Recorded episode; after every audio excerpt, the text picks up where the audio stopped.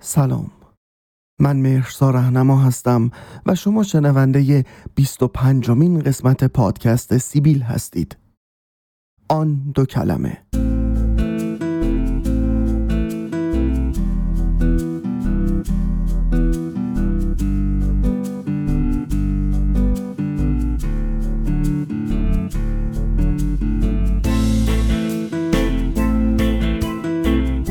ببین چیزه یه دقیقه نگرد یه دقیقه نگرد سب کن سب کن. قبل از اینکه قصه رو شروع بکنیم من اینو باید بگم که همیشه خیلی سعی کردم پرهیز بکنم از اینکه پیش از اینکه قصه رو بگم شروع بکنم حرف زدن و بگم که پادکست سیبیل چجوریه و چجوری کار می‌کنه و شبکه های اجتماعیش چیه و این حرفا.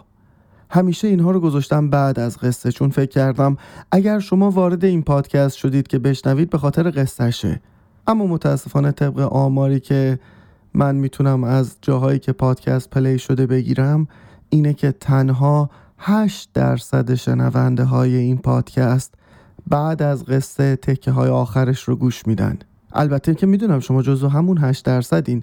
من راجبه اون 92 درصدی که اونا رو گوش نمیدن میگم قبلش می‌خوام بگم که شبکه های اجتماعی پادکست سیبیل رو دنبال بکنین. ما در اینستاگرام به نام سیبیل پادکست هستیم. اخباری که مربوط به پادکست باشه رو ارائه میدیم. می‌تونید بشنوید ما رو ببینید و اساسا چیزهایی که مربوط به پادکست باشه رو در شبکه های اجتماعیمون تلگراممون به همین نام توییتر اینستاگرام و خلاصه همه شبکه های اجتماعی با نام سیبیل پادکست می‌تونید ما رو پیدا بکنید. قصه جدیدی اگر قرار باشه بیاد و همه اینها. البته همی گویم و گفتم بارها بود کیش من مهر دلدارها. تنها کمکی که میشه به سیبیل کرد معرفی کردنه. خلاصه که عذرخواهی می‌کنم اگه اولش اومدم پر حرفی کردم اصلا چه کاریه؟ بیا از اول شروع بکنیم. بازم سلام.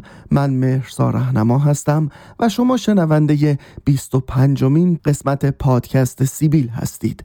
آن دو کلمه.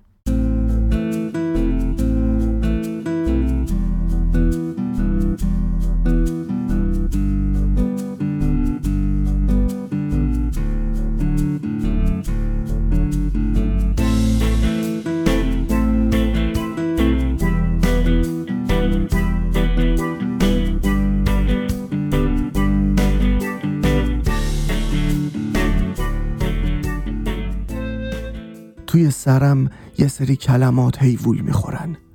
گاهی مهربونن گاهی شاکیان گاهی قرقرو میشن گاهی نه خیلی وقتا عصبانیان و اغلب اوقات مثل دیگی که تا خرتناق پره و در حال جوشیدنه و داره سبکترین و بیمحتواترین اجزاش رو بیرون میریزه افکار منم بیمحتواترین و سبکترین واجه هاش رو داره به بیرون پرت می‌کنه.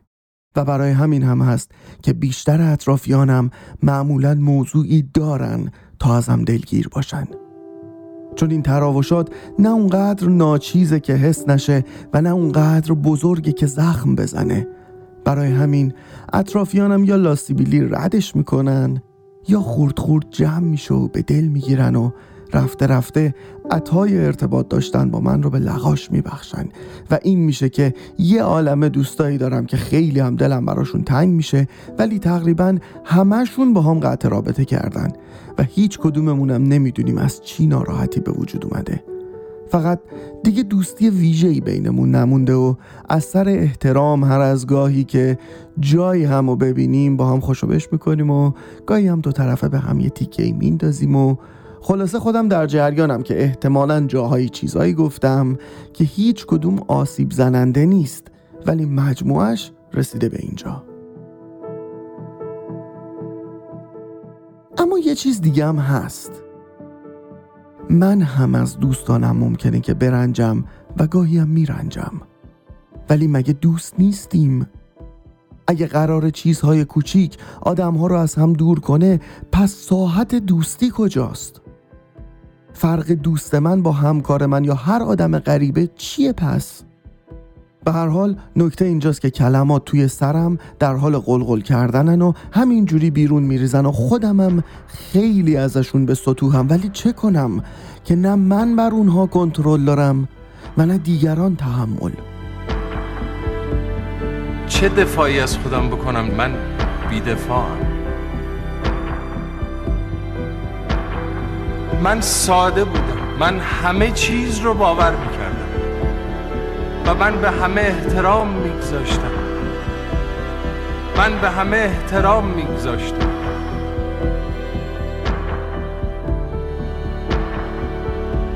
من بیدفاعم.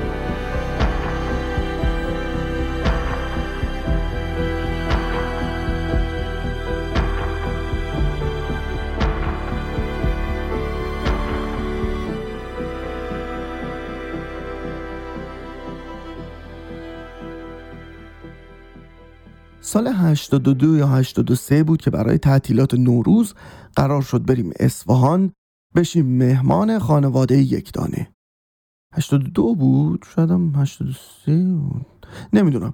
به هر حال جناب آقای جلیل یک دانه دوست بابا بود و از سالهای اوایل دهه چهل ارتباطشون کمابیش حفظ شده بود. آقای یکدانه اصفهانی بود و در اصفهان هم مرد شناخته شده ای بود و خانواده بسیار محترمی بودند. خونه خیلی بزرگی هم در یکی از محله های خوب اصفهان داشتن که بخشی از اون خونه رو تبدیل به مهمانخانه کرده بودن و ما هم تصمیم گرفتیم بریم اونجا نکنه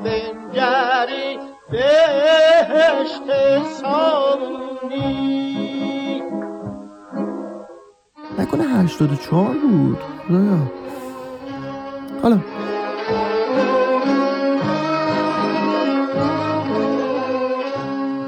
آها اینم بگم که ما بد سفرترین خانواده کل ایرانیم. در واقع بودیم. سفر برای ما همیشه عذاب بوده. ما هرگز نتونستیم از سفر کردن لذت ببریم. سفر برای ما عبارت بود از رفتن از خونه خودمون به خونه کسی در شهری که حتما توش آشنا داشتیم. یعنی اگر آقای یکدان اصفهانی نبود که هر چند سال یه بار ما رو به اصفهان دعوت کنه احتمالا ما هرگز اصفهان رو نمی‌دیدیم. سفر برای ما یعنی اینکه از سه روز قبل آماده بشیم شب قبل از سفر مثل یک سرباز جنگی همه وسایل رو تو ماشین بچینیم و حتی با لباس های سفر هم بخوابیم که صبح یک دقیقه هم معطل نشیم و از خواب بیدار شده سپس خود را در جاده ببینیم. البته صبحم یعنی ساعت چهار صبح. یعنی یه بار سال 74 یا 75 بود. یکی از این سالها که بازم منزل آقای یکدانه دعوت بودیم ساعت 9 صبح رسیدیم اصفهان در خونشون و خانواده آقای یکدانه در حالی که تازه از خواب بیدار شده بودن یه جوری ما رو نگاه می‌کردن که مثلا اینا رو نگاه کن تو رو خدا. 74 بود؟ حالا توی ماشین هم از ساعت چهار صبح باید سکوت مطلق برقرار می بود و باید صاف می شستیم تا هیچ صدایی ازمون تولید نشه تا اعصاب بابا خورد نشه. و البته که چیزی خوردن و حرف زدن و اینا که از گناهان کبیره بود.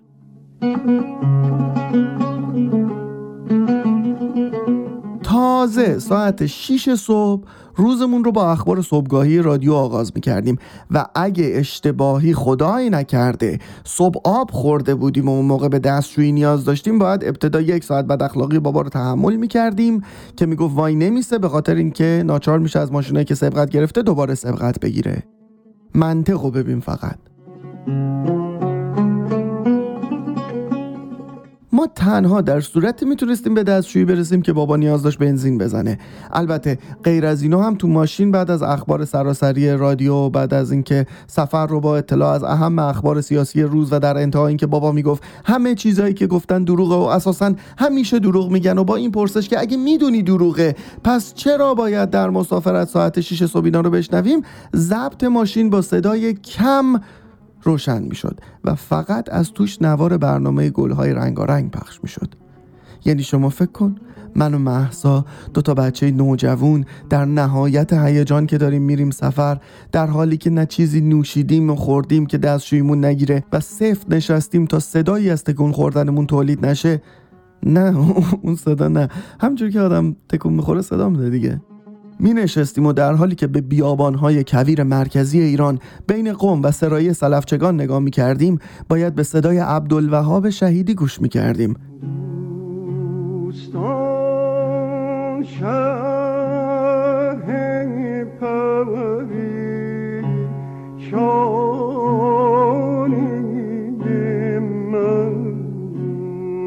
حالا شما که باور نمی کنید ولی دیاسپام خودش به من گفت که الگوش عبدالوهاب شهیدی بوده.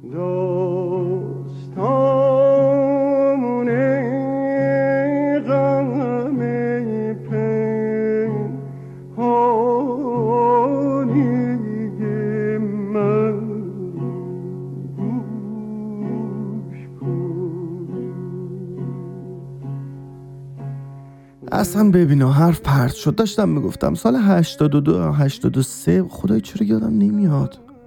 اصلا ولش کن. چه فرقی می‌کنه کدوم یکی از اون سالهای نکبت اون دهه نکبت 80 بود؟ هرچی. خانواده آقای یکدانه بسیار آدم های گرم و باحالی بودن. هرچی ما یوبس بودیم اونا جبران کرده بودن. یک بند مشغول شوخی و سر به سر هم دیگه گذاشتن بودن و اون قریحه تنز ذاتی اصفهانی هم روابط این خانواده رو خوشمزه تر می‌کرد. حتی حرفای جدیشون هم با کلی شوخی بود و برعکس ما که نمی‌دونم چرا جدیتی بی دلیل داشتیم اونا همیشه موضوعی برای خندیدن داشتن. یادتونه که گفتم منزل آقای یکدانه بزرگ بود و اعضای این خانواده که شامل خود آقای یکدانه همسرشون و چهار فرزندشون بود همیشه در حال رفت آمد توی خونه بودن. یه تیکه کلامی بین همشون بود که هر کی هر جا می‌رفت حالا فرق نمی‌کرد خونه می‌رفت بیرون یا از جمع جدا می‌شد همه خیلی نرمال می‌گفتن نامه بده. یعنی اگه مثلا کسی داشت می‌رفت بیرون می‌گفت خداحافظ یه دفعه همه می‌گفتن نامه بده. یا اگه کسی می‌گفت شب بخیر باز جواب میشنید نامه بده.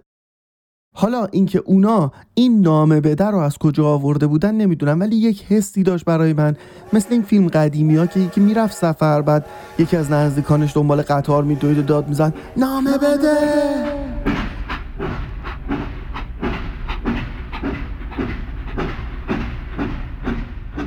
نامه. خیلی چیز عجیبیه.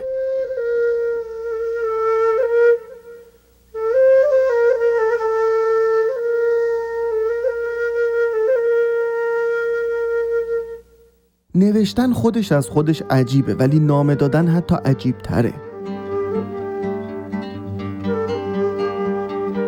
وقتی شما یه چیزی می نویسی حالا شعر، داستان، پژوهش، نمایشنامه، مقاله هرچی ته دلت یه امیدی داری برای خونده شدنش.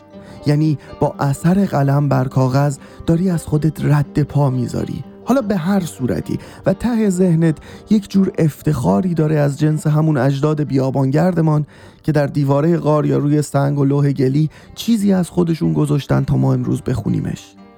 مثل زمانی که توی برف داری راه میری و هر از چندی بر میگردی و به رد پای خودت نگاه می‌کنی. ولی نامه قصه دیگه ای داره. نامه چیزیه که می‌نویسی تا غالبا فقط یک نفر بخونه. و گاهی اون یک نفر می‌تونه اندازه کل دنیا برات باشه. نامه در ذات خودش نوشته ی عمومی نیست. و حالا بگذریم از نامه های به اصطلاح سرگشاده و اداری و اینا که محصول جهان مدرنه. ولی نامه در شکل سنتی خودش نوشته است از یک نفر برای یک نفر. و این نامه بده ای که خانواده یکدانه به هم می‌گفتن در عین اینکه تنزی رو در خودش داشت که تو این روزگار دیگه کسی به کسی نامه نمیده ولی یک عشق و تمنای عاشقانه هم داشت. نامه بده یعنی دلم برات تنگ میشه یعنی منو از حال خودت با خبر کن یعنی برام مهمی یعنی اثری از خودت بر روی کاغذ بگذار و برام بفرست یعنی تکه ای از خودت جدا کن به من بده یعنی که دوستت دارم.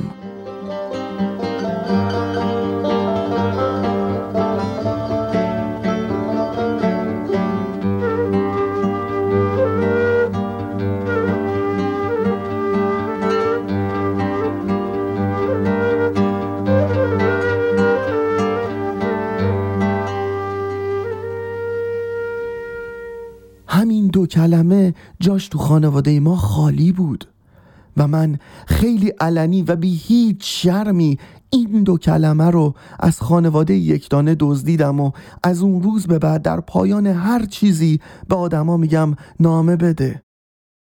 اغلب آدما هم بدون اینکه فکر کنن نامه بده یعنی چی؟ تلاش می‌کنن از بامزدگی عقب نمونن و بلافاصله میگن ایمیل میدم هار هار هار هار یا کبوتر میفرستم هر هر هر هر. وقت به کسی میگم نامه بده و این جواب رو می‌گیرم راستش دلم می‌گیره. یعنی می‌فهمم که طرف نفهمید که بهش گفتم برام مهمه و دوستش دارم و دلم می‌گیره از این همه سوء تفاهم بین خودم و دیگران.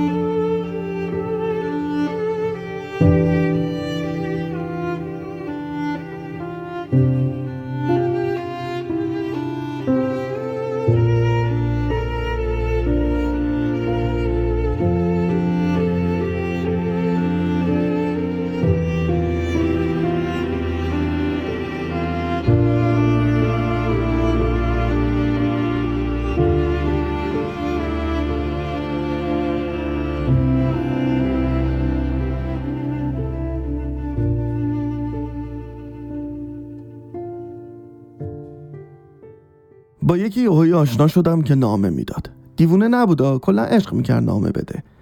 انگار اونم مثل من با دنیای پیرامونش اونقدر سوء تفاهم داشت که فکر می‌کرد بهتر حرفاشو برای هر کسی به طور خصوصی بنویسه. همینم باعث شد فکر کنم نکنه نامه نوشتن کار آدمای تنهاست. همینم باعث شد فکر کنم نکنه تنهاییم و همینم باعث شد فکر کنم نکنه تنهاست و باز همین هم باعث شد که فکر کنم چرا من براش نامه ننویسم. هرچند بینمون چند هزار کیلومتر فاصله بود و اون ایران بود ولی فکر کردم خیلی به هم نزدیکیم. بعد از این همه سال از سال 82 یا 83 اصلا چه بدونم شادم 84 که من به همه و مدام و بیخستگی گفتم نامه بده بالاخره به پست یکی خوردم که نامه میده. پس بهش گفتم برات نامه می نویسم و اینجا می خونم و او هم گفت من هم برای تو نامه می نویسم تا اینکه یک شب با هزار تا من و من و حالی که واقعا آدم نمی‌دونه چه باید بکنه در حالی که می‌تونستم بفهمم چقدر داره رنگ به رنگ میشه تا اینو بگه به گفت من تو ایران تئاتر کار می‌کنم و تو بیرون از ایران کارمنده یه رادیو تلویزیون فارسی زبان هستی که در ایران داستان داره و اینایی که می‌دونیم. بیا اسمی از هم نیاریم و نامه هامون ناشناس باشه. نکنه که این ارتباط خیلی دوستانه برداشت به چیز دیگه ای بشه و ما رو ببره اونجایی که عرب نینداخت. راست می‌گفت. چرا حواسم نبود؟ چرا یادم نبود؟ چرا فکر نکردم دیوار بین ما زخیم تر از این حرف است؟ چرا یادم نبود ما رو هزار هزار تکه کردن تا دیگه نتونیم سر سفره پدری بشینیم؟ چرا نمی‌دونستم هیچ مایی دیگه وجود نداره و چرا ناراحت شدم؟ من حق نداشتم ناراحت بشم. هرچی من حق نداشتم اون حق داشت راست می‌گفت. به چه قیمتی من باید زندگی و کار و آینده یک یا چند نفر رو در خطر بندازم؟ من نامطلوبم. معاندم وطن فروشم نوکر بیگانم. عنصر خود فروختم. من اساسا حق ندارم. من تو اروپا نشستم دارم حال می‌کنم. چه می‌فهمم ایران چه خبره؟ من سیب زمینی هستم که حق ندارم درباره کشورم و مردمش حرف بزنم و بیخود گفتم وطن مال ما هم هست. خدا شاهده از حرف اون دوست ناراحت نشدم و همچنان هم باهاش صحبت می‌کنم. ولی از این ناراحتم که دیگه نامه هم نمی‌تونیم به هم بدیم. ما که بالاخره یه روزی تموم میشیم ولی شما خودتون بگید چه کردید با ما؟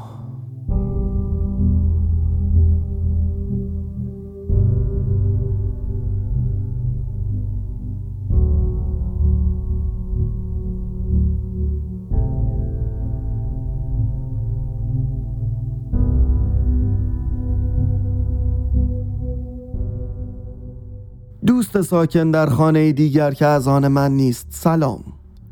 راستش باور کنی یا نه من بسیار خجالتی هستم و نام نوشتن برای تو که نمیشناسمت برایم کار دشواری است. هرچه فکر کردم دیدم حرفی با تو ندارم ولی گفتن این حرف خودش حرفهای زیادی به میان می آورد من همیشه توی سرم برای خیلی ها نامه می نویسم اغلب هم نامه ها برای افرادی است که از دستشان دلگیر یا عصبانی هم و این نامه نوشتن در تخیل را راهی یافتم برای غلبه بر رفتاری غیر معقول یا ناشایست که البته معمولا هم پشیمان می شوم که چرا وقتی باید مثل اجداد بیابان گردم با زور بازو و ضرب و شتم حرسم را خالی کنم می نشینم و در ذهنم برایشان نامه می نویسم نامه هایی که نه نوشته می شوند و نخوانده. کاری از این بیهوده تر هم سراغ داری؟ راستش من همچنان فکر می کنم هیچ نامه ای بدون این جمله نامه نمی شود پس بگذار از اینجا شروع کنم. اگر از احوالات من خواسته باشی ملالی نیست جز ذات ملال که دست از سرمان بر نمی دارد نکند نفرین شده باشیم. بگذار حالا که همدیگر را نمی‌شناسیم فکر کنی خرافاتی هستم و گمان می‌کنم جادوگری بدذات و دیوانه از یکی از قصه ها بیرون جهیده و ما را به پادفره این گناه که نگذاشتیم در قصه به عشق ابدی خود برسد به نفرین دوری و ملال مبتلا کرده. دوری چه دوری جغرافیایی چه دوری عاطفی و ملال. ملال از این همه نرسیدن. شاید جعبه پاندورا باز شده و یا شاید ما همان سیزیف افسانه ایم که سنگ بر دوش تا پایان باید به سوی قله برویم و هر بار شاهد افتادنش باشیم. داشتم فکر می کردم دوری می تواند مفهوم نرسیدن هم باشد و اینجاست که دوری و ملال همدیگر را تکمیل می کنند. اما حالا که قبول کردی من خرافاتی هستم بیا فکر کنیم آن جادوگر بدذات دیوانه ما را نفرین دیگری هم کرده است. نفرین امید.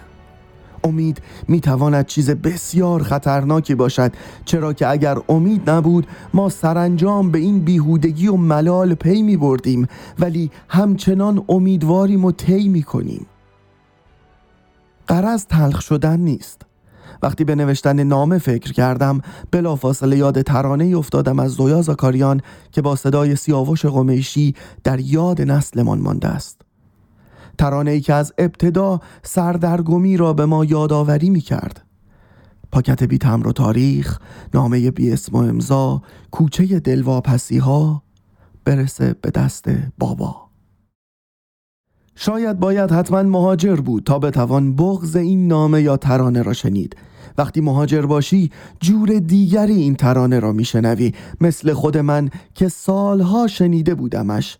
ولی پس از مهاجرت مفهومی دیگر پیدا کرد. جایی از ترانه است که قلب مرا زخم می کند آن جایی که می گوید توی نامه گفته بودی بیچراغ دل مادر. برا نور میفرستم. جنس اعلا طرح آخر. من ستاره بردم اینجا. با بیلیت های برنده. راستی اونجا نور فانوس. یه شبش کرایه چنده؟